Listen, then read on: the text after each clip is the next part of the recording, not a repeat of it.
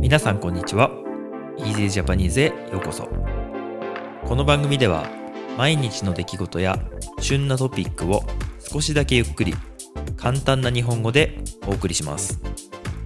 もっと自然な会話を覚えたい。でも映画やテレビでは難しすぎるという方に台本なし編集なしのより自然な日本語をお届けします。ポッドキャスト YouTube にチャンネルがありますのでお好きな方でお楽しみください。今日もよろしくお願いします。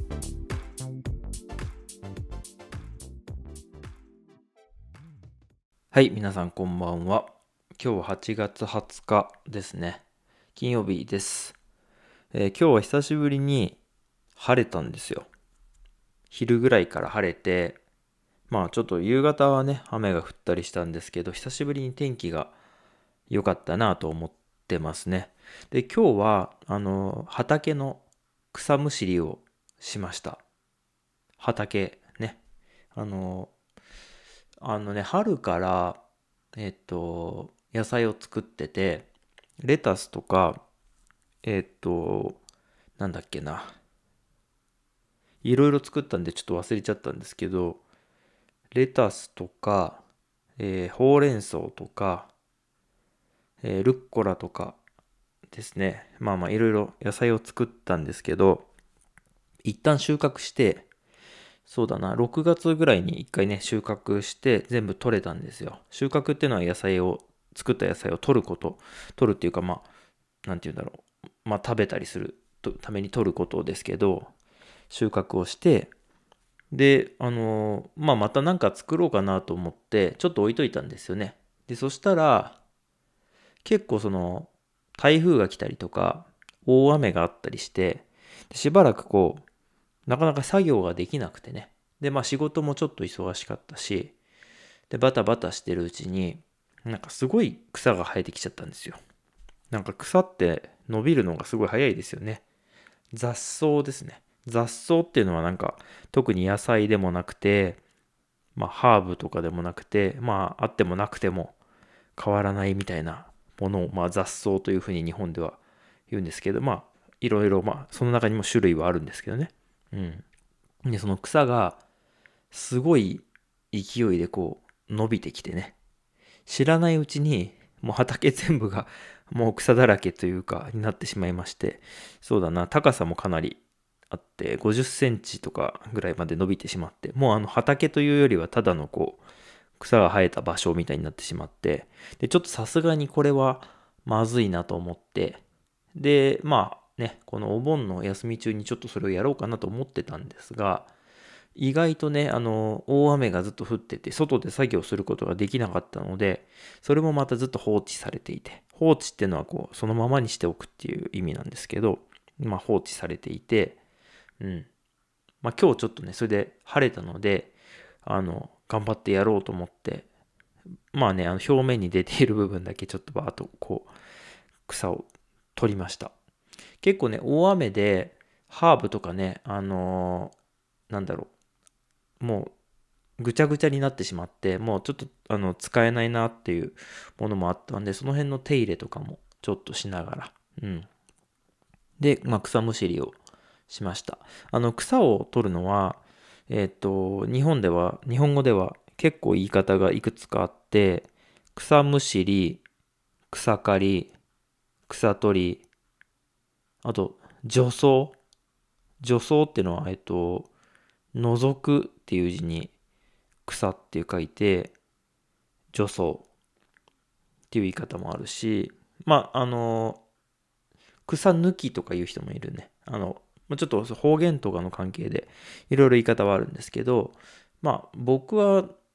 そうだな草刈り草むしりっていう言い方をしますね。草むしりっていうとなんかこう根っこから抜くイメージがあって草刈りって言ったらこう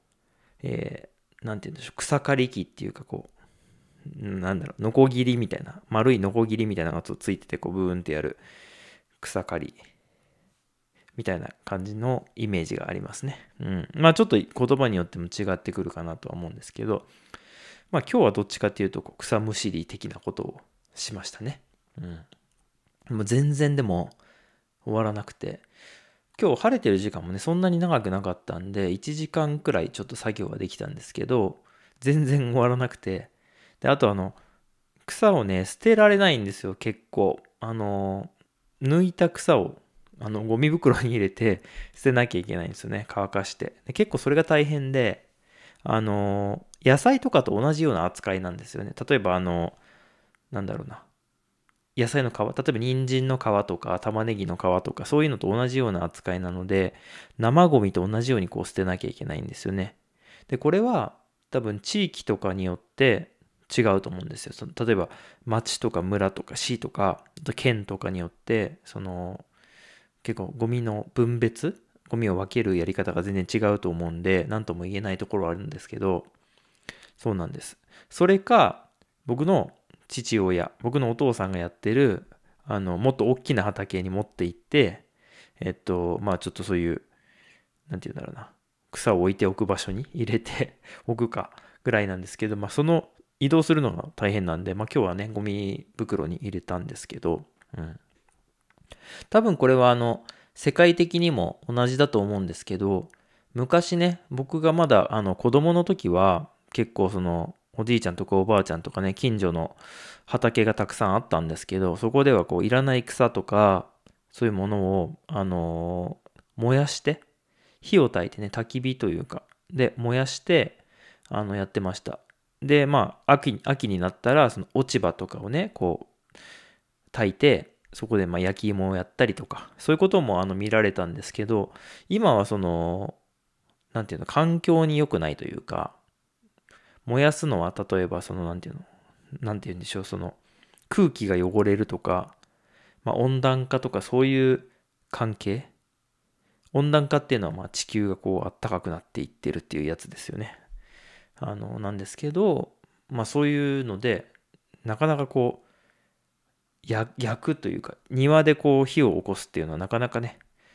何て言うんだろうやらなくなったし見られなくなりましたね。うんまあ、そういう決まりがあるのかな。ちょっとその辺の決まりはね、僕はそういう仕事をあんまりしてなくて、畑も趣味なんであんまりちょっと詳しくないんですけど、うん。まあこれもかなり国によるんじゃないかなっていうところがあって、ヨーロッパとかはなんか昔からそれこそそゴミのこととかは結構厳しいので、まあ、分別とかね、そういうのがあるんじゃないかなって思いますけど、うん。僕が子供の時なんかは、えっと、うちのお父さんとかうちのおじいちゃんはその山から木を切ってきてその木を売る仕事をしてたんで、まあ、材木屋さんみたいなね材木屋さんっていうのは木を売るお仕事ですけどそういうのしてたんですごい大きなね焼却炉っていうのがあったんで焼却炉っていうのは何て言うんだろうなまあゴミを燃やしたりとか木を燃やしたりするまあ炉ですね炉っていう焼却炉の焼却っていうのはまあ燃やすっていうことです炉っていうのは、こう、なんて言ったらいいのかな。釜みたいな。炉ってちょっと難しいんですけど、まあ、火を焚くような場所のことかな。うん。まあ、人によっては、例えば焼き物を作ったりとか、焼き物ってお皿とかね、お皿とかカップ、マグカップとかのそういう陶器の焼き物を作ったりするのを、まあ、最後焼いたりするのも炉って言うんじゃないかな。うん、と思うんですけどね。まあ、その、焼却炉で何でも燃やしてたんですよ。あの、まあ、さすがに生ゴミとかはあんま燃やしてないですけど、例えば草とか落ち葉とか、あとは、まあ、その木ですよね。あと、意外と、あの、家の普通のゴミ、あの、例えば新聞紙とか雑誌、漫画とか、そういう本も昔は燃やしてたんですけど、まあ今はやっぱりダメですよね。ちゃんと分別して、えっと、まあ、分別って分けるってことですけど、ちゃんと分けて、ビニールはビニール、プラスチックはプラスチック、燃えるゴミ、燃えないゴミ、えー、ペットボトル、缶、瓶、みたいな感じで分けるのがやってるんですけど、まあ、どうでしょうね。日本はまあまあ、普通ぐらいかなと思いますね。僕のイメージではやっぱドイツとか、めちゃくちゃそれをなんか分別するのを細かく分けるイメージがありますね。まあヨーロッパは結構そういうとこちゃんとしてるようなイメージがありますし、まあこれ本当国によるんじゃないかなっていう感じ。まあ大きいゴミ袋に何でもかんでも捨てて、出しちゃっていいよって。まあその先でね、あの、例えばゴミセンターの方が分別とかしてるのかもしれないんですけどね。そこはまあ何とも言えないんですけど、まあ、僕の住んでいる町は最初からかなり細かくこう分別しなきゃいけないっていう、まあそういう風になってるんですけどね。うん。皆さんのところはどうでしょうかね。うん。まあ僕結構の焚き火が好きというか あの、まあ、キャンプでね、焚き火したらいいんですけど、あの、火を、火を見るのが結構好きで、昔から焚き火とかよく、まあ、趣味でしてたんですけど、まあ、今はね、なかなか日本は厳しくなってきたんで、まあ、焚き火台とか、その専用の場所じゃないとダメだよっていう、あの、そんな感じになってきてますけどね。うん、皆さんの国や地域ではどうでしょうか？ゴミの分別とかね、そういう、なんでしょう、焚き火とかそういうとこのルールはね、どんな感じなんでしょうかね？うん、ちょっと今畑のお話からね、ゴミのお話にちょっとなりましたけれども、今日はまあそういうようなお話をさせていただきました。最後まで聞いていただきましてありがとうございました。ということで、また明日以降もよろしくお願いします。ではでは。今日も最後まで聞いていただいてありがとうございました。この番組は毎日の出来事や旬なトピックを少しだけゆっくり簡単な日本語でお送りしています。ポッドキャスト、YouTube のフォロー、チャンネル登録をお願いします。